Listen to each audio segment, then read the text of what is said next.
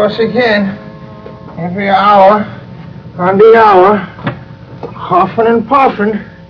Look, Doctor, I know science comes first, but that thing is ridiculous.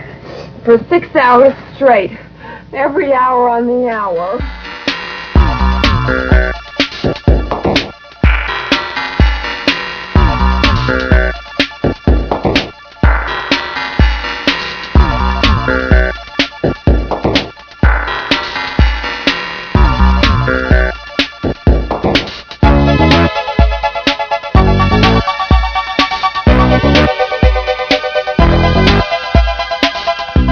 Listening to 90.7 FM, KALX. I'm Frank Ling, and this is Berkeley Groks. That's right, it's a weekly look at the world of science, technology, and their effects on our daily lives. I'm Charles Lee. And I'm Gordon Campbell. Coming up on today's show, chimps, E. coli, and uteruses.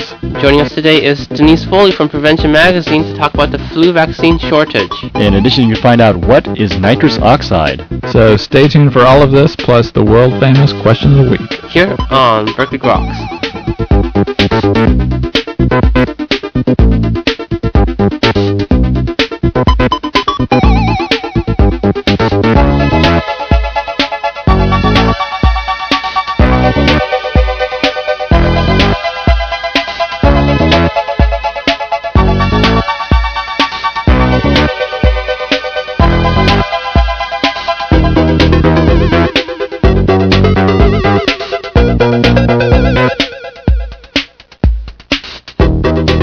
Welcome back to Berkeley Groks. I'm Frank Ling. And I guess that makes me Charles Lee. And I'm Gordon Campbell. How's everyone doing? Feeling the excitement of science. You feeling like Superman? Mm, I'm, I don't feel quite like Superman. I'm not That's as- probably fortunate. Yeah. But you know, I'm still voting for stem cells. Certainly, our heartfelt condolences go out to Christopher Reeve, who this week passed away. Yeah, he was a great man. Yeah, probably going to be a blow for a lot of researchers out there. who- Or maybe we'll energize the community once again. I, I would certainly hope so. So, speaking of people who aren't here anymore, Maurice Wilkins is also gone. He's the uh, other guy who co-discovered the DNA structure with Francis Crick and Jameson. Well, that's uh, Two sad. down, two, two down this year. huh? and Rodney Dangerfield, which is again a big blow for stem cell research. I no respect. probably the only person who stem cell research could have helped. Okay, so let's But- talk about living people. Or Well, I'm, you know, I'm still excited, jazzed by the Nobel Prize, which happened last week, and very noble. I think we should start giving them away one of these days.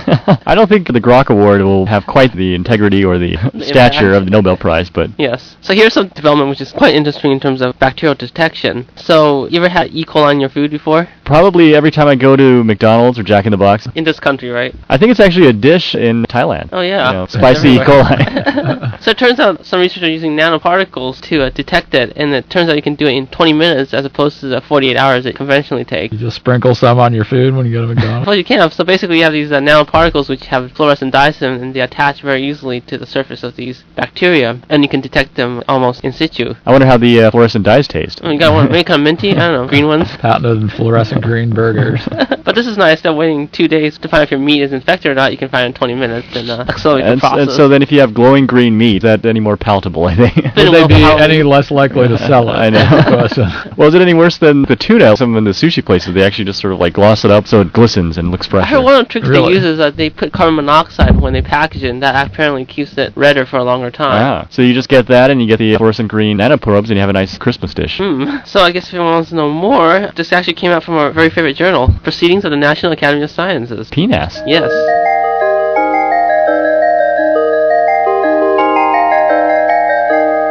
So you guys ever wondered how to make a uterus as you've been contemplating It's, your... you know, I've wondered that Y- since. Uranus? That's another operation, I think. Oh. Some people have more than one, I think. uh, yeah, you know, ever since the day I was born, contemplated that. Not for me personally, but maybe for my personal use, though. Real I don't think I want to know about it. There are Yeah, real well, people in the real world. You can, uh, Uh, so, yeah. so how is, easy is it to create a uterus? Well, I don't know how easy it is, but researchers have identified two genes that they suspect played a role in creating the biological equipment needed for live birth. Just two genes, huh? At least two that play a role. Hmm. These two genes are HOXA11 and HOXA13, which make transcription factors that bind to other genes and tell them when to turn on and off. And the sequence of Hox genes is so consistent across species that biologists once thought that the genes had changed very little through the course of evolution. But this new study, like others in recent years, suggests that some divergence among Hox genes has in fact contributed to the diversity of animal body plan. Intriguing. So is this Cox gene only found on the female chromosome? I think that's a Freudian slip there. It's a Hox gene. Yeah, not the Cox gene. the Hox gene. Oh, sorry. well, I guess it's not found only on female, but its role in producing the uterus apparently is gender specific. Hmm. Least. okay. So the timing of the changes to the Hox genes parallels stages in the evolution of the mammalian female reproductive tract. And the author of the study, Lynch, hypothesizes that changes in Hox A11 and Hox A13 could have altered the development of this organ, perhaps by allowing these proteins to bind to different genes, creating new kinds of cells. So, I mean, those Hox genes, I mean, they, they basically patterned the entire developmental mammal. Right, So, and uh, apparently this paper was the first to link natural selection of developmental genes to, to a specific change in the way animals develop. so, I mean, that's really a very major change, I guess. The evolution of animals is the development of a placenta. Yeah. which is which is nice because I enjoyed my time there. Relaxing, huh? yeah, it was you know, very warm and fuzzy. Wish I could go back there. yeah, well, But the minute says I think the real estate's taken though. Yeah, that's right. If people want to learn more about that, where can they take a look? They can look on Science Now website. Okay.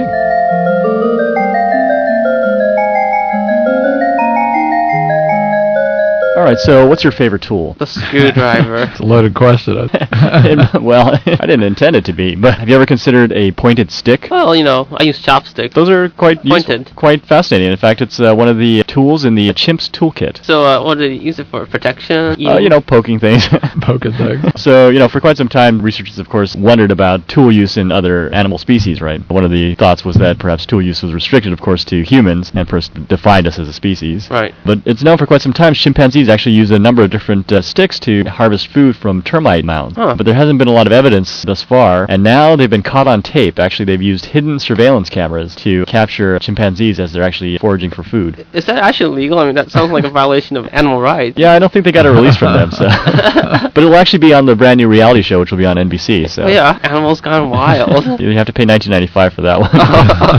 so how do they use the stick? There's a number of different types of procedures that they use. They have different types of sticks for different types of behaviors. So they have a poking stick where they can actually just pound into the mound to get in, and apparently they also have a different type of stick which they use just to probe and actually get the termites out, sort of like a fish hook type thing. And they were able to show that the chimpanzees carry both of these and they switch between them fairly rapidly. And it's kind of interesting because up until this point they hadn't seen this type of diversity in the toolkits among chimpanzees because the only chimpanzees that they studied were these sort of fringe populations in East Africa, which would basically just pound into these mounds using their fists. So That sounds pretty effective. like yeah, I would think so. I mean, why? They sound like a dentist, different tools for picking out different parts of the teeth. You know, I'm surprised dentistry hasn't evolved much further than it has. Really, if you think about it, it's just like little scraping things.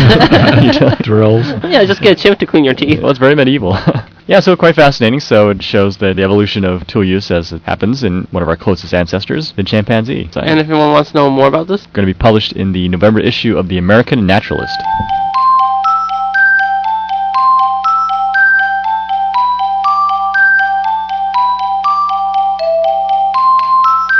So Charles, I heard you're going to vote for George Bush this year. Is that true? Uh, well, let's just say that I'll probably not be voting for George Bush. Oh, okay, okay. You're not one of those closet conservatives then. And the closet about many things, but certainly not about the conservatism. Although I, I respect some of their points of view.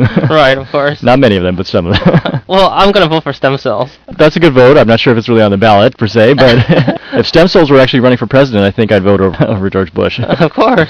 uh, but it's certainly a very political year for science. It seems like It seems like stem cells, defense, nuclear proliferation. uh, the environment. Yeah. But also, it's also bringing out uh, people you normally wouldn't hear uh, talking about these issues. Yeah, scientists are usually not so outspoken, huh? Uh, generally, no. I think we're just sort of uh, content with slaving away in the lab and Uh-huh. having beakers blow up in our face. so what's going on? well, I guess they had a uh, panel here yesterday. Oh, that's right. Uh, science in the uh, Bush administration, Or is it lack of? or lack thereof. yeah, that's sort of an oxymoronic title, really. I think. yeah, so there was a panel, a roundtable discussion, right? And actually uh, organized and chaired by uh, Michael Pollan, who's Knight uh, Professor of uh, Science Journalism here. Right, here at Berkeley. Yeah. And uh, we had distinguished guests, actually one of our former guests, uh, David Baltimore. Right, who's president of Caltech, uh, was Uh-huh. discussing some of the issues, I guess, surrounding stem cell research and Right. the policies surrounding that. Right, and we also had uh, Kurt Gottfried. I guess he's the chair of the Union of Concerned Scientists. Right, came out with earlier this year a uh, A letter, right? a letter against uh, like six, 60 scientists, 28 Nobel Prize winners, basically speaking ag- against the administration policies. which was almost unheard of, really. Yeah, and I think right now it's up to like 6,000 people that signed on or something. Right, so it shows something is a bit amiss, right? Yes, something wicked this way come. or it's already here. I don't know. What did you think about the whole thing? I think one of the issues that was brought to my attention was the whole idea of how media should be conveying the message of science and scientists to the public and how to get them more uh, proactive in terms of, of the issues which are facing us. And I guess, you know, especially in a, uh technologically driven world we are in right now, we need to be aware of the issues and not be dictated by some of the mandates of the Old Testament. True. I'm, I'm not really sure what those mandates are.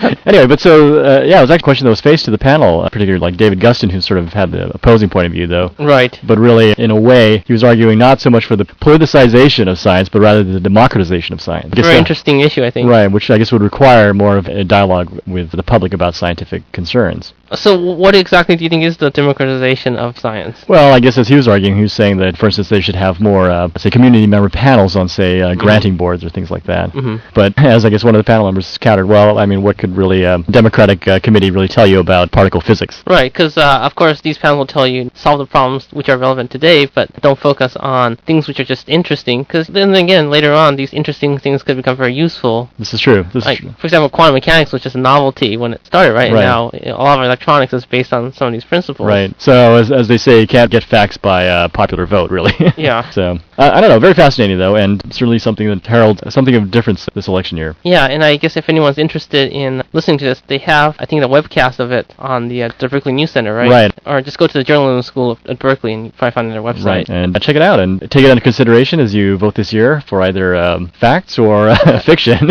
Or God. that I think uh, ropes into one of those two categories, but I'm not sure which one that is. And that's all for a look at recent developments in the world of science and technology. You're listening to Berkeley Groks only here on 90.7 FM KALX. Well, coming up next, Ms. Denise Foley, editor at Prevention Magazine, will join us to discuss the upcoming flu vaccine shortage. So stay tuned.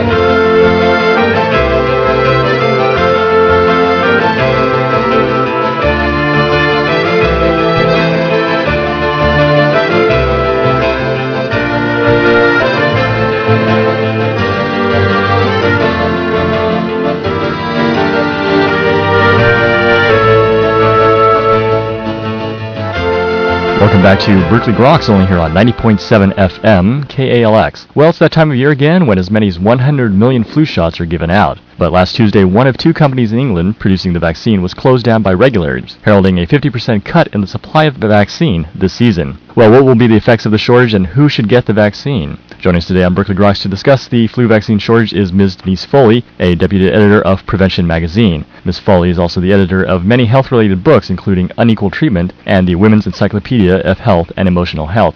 Ms. Foley, thank you very much for joining us today on Berkeley Groks. Oh, thank you, Charles. Uh, well, it's certainly a pleasure to have you on the program, and I'm sure as most of our listeners have heard thus far, there's a flu vaccine shortage going to occur this season. I'm curious if maybe you can explain why this is. Well, actually, a few weeks ago, a company, Chiron, announced that about 15 million doses of its vaccine have been contaminated by a bacteria. It's a fairly common bacteria that's found in water, and it can lead to all kinds of different kinds of infections, including pneumonia.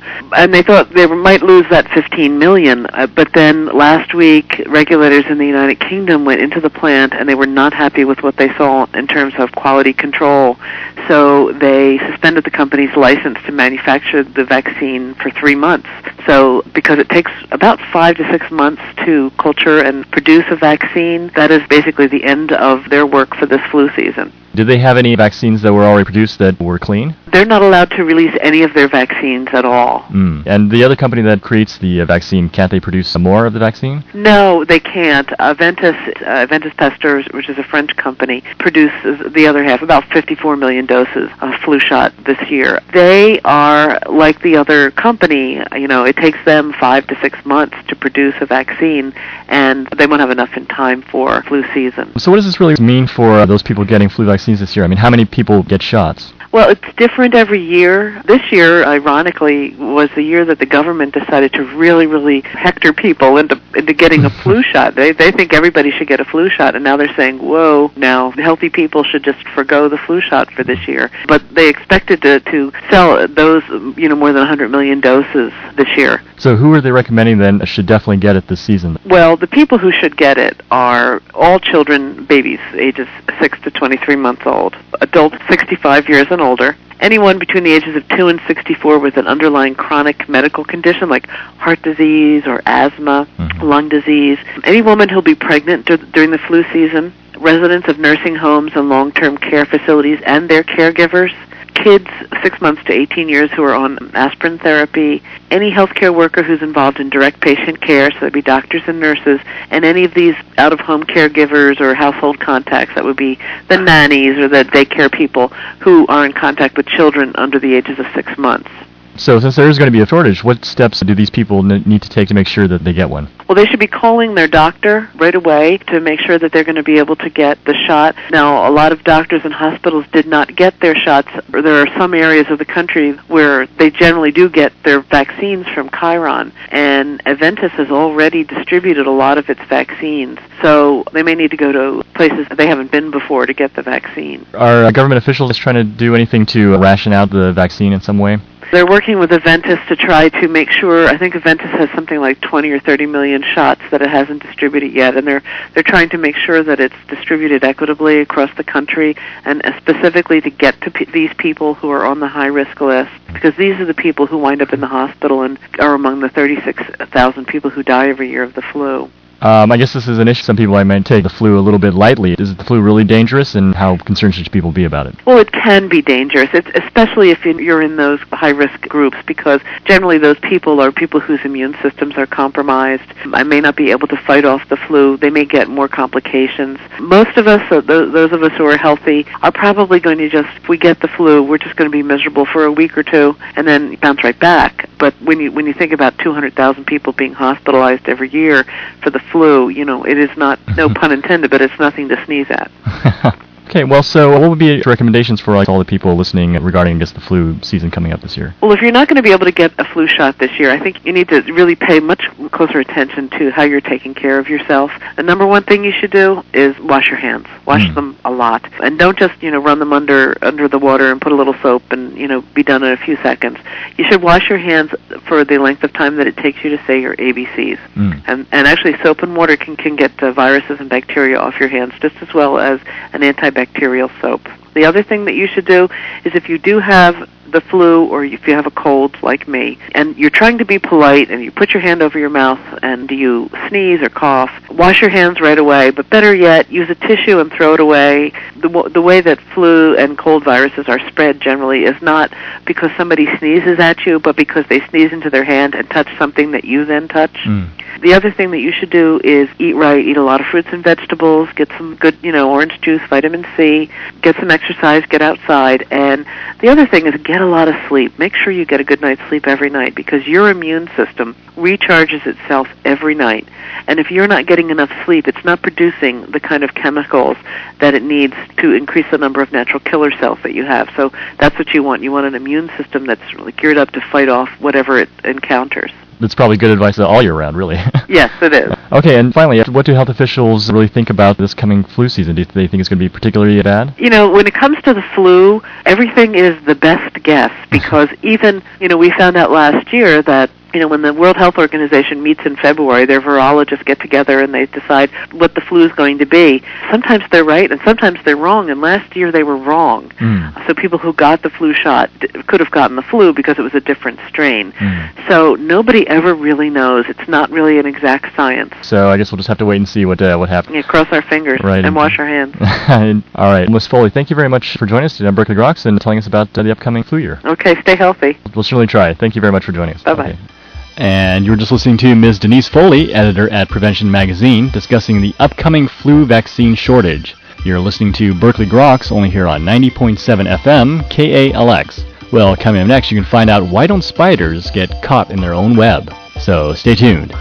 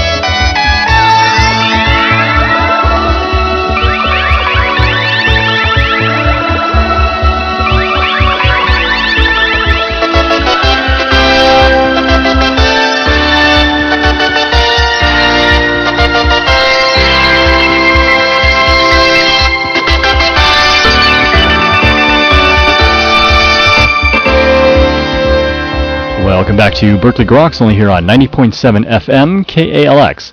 Well, have you ever wondered why don't spiders get caught in their own web? You can find out on this week's edition of Everyday Science. The spider spinning his web for the unwary fly. Ever wonder why spiders don't get stuck in their own webs? The answer can be found in Everyday Science.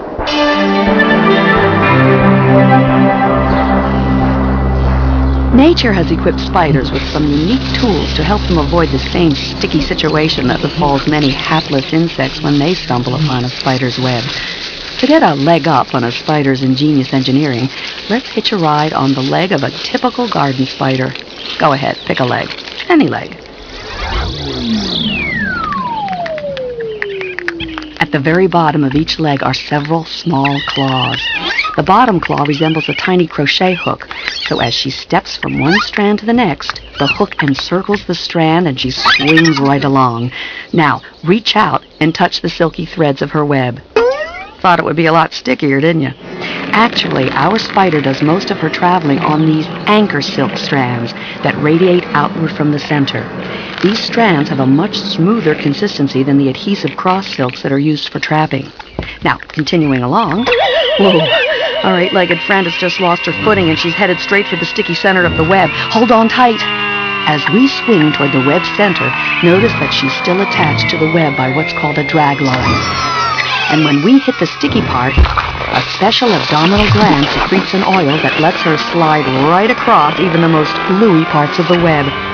And using the drag line, she can then regain her footing and pull herself and us back up to a safer part of the web in no time at all. Whew. Well, thanks for helping us weave today's show and for being a part of everyday science. Everyday Science is part of Bayer Corporation's national education program, making science make sense. Ooh, Everyday Science Lady. You know, something tells me that I wouldn't mind getting caught in your web. All right, now here's the math scientist with the answer to last week's question of the week. That's right there, boys. I'm actually doing like a Cowboy Bob here. Well, that's even better. So, here it's Cowboy Bob now doing the answer to last week's question of the week. God, excuse me. Woo! While I sniff the sky. That's right. Sniff the laughing gas, buddy. That's right. The answer to last week's question of the week. What is nitrous oxide? Woo! Got it. Hell, boy. That stuff, man, that makes you. It's the laughing gas, nitrous oxide. Woo! Excuse me while I sniff the sky. And I'm Forrest Gump with this week's question of the week. You know all those gases, air, laughing gas, they all look the same to me. They're kind of clear. But I heard this nitric oxide is a little bit different from the nitrous oxide we just talked about. If you know what it does or think you know what it does, email us at groks at hotmail.com. You won't win anything, but you might just get the point. And that's all for this week's edition of Berkeley Groks. Make sure you tune in next week for more from the world of science and technology. If you'd like to contact us, you can email us at groks at hotmail.com. For Berkeley Groks, I'm Gordon Campbell. And I'm Frank Ling. Make sure you also see us on the web at www.groks.net. And I'm Charles Lee. Stay tuned for more music with your host, Katie.